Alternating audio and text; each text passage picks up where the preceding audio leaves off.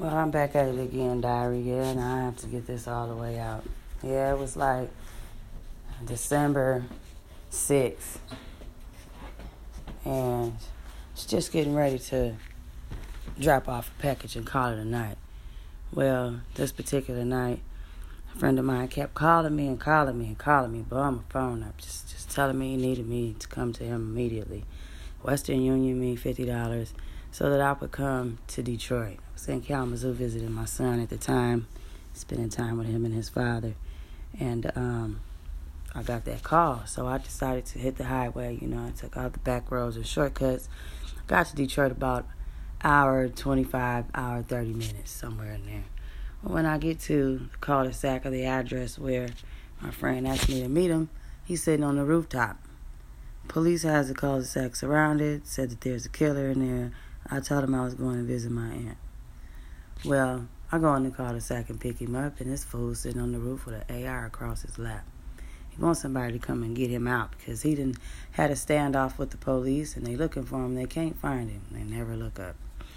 Anyway, I'll get him down, wrap up the AR, put it in the back of the trunk and a blanket, and got him in the back seat, laid up behind the laundry.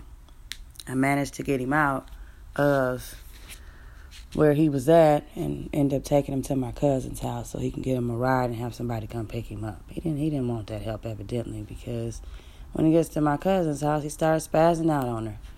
I don't know why. I could care less. But it seemed like things was getting real tight, you know, and she told him that he could stay, but that gun couldn't, so I had to take it with me. I didn't know where I was to put it because I wasn't taking it back to where my son was. It didn't need to be around him. He don't need to be around those type of things. So I'm telling him we're to have to find another way for you to get up out of here. And evidently, the police followed us because they were looking for a male. So we had to dress him up like a female and get him off the premises just so that they didn't arrest him. I don't even know what it was about this guy that made me jump head over heels for him and do all this type of stuff for him, but I was always there when he called. Anyway, he um ended up getting away briefly though because when I dropped him off at the house that he wanted me to drop him off at, they raided the house and it was ended up being a shootout.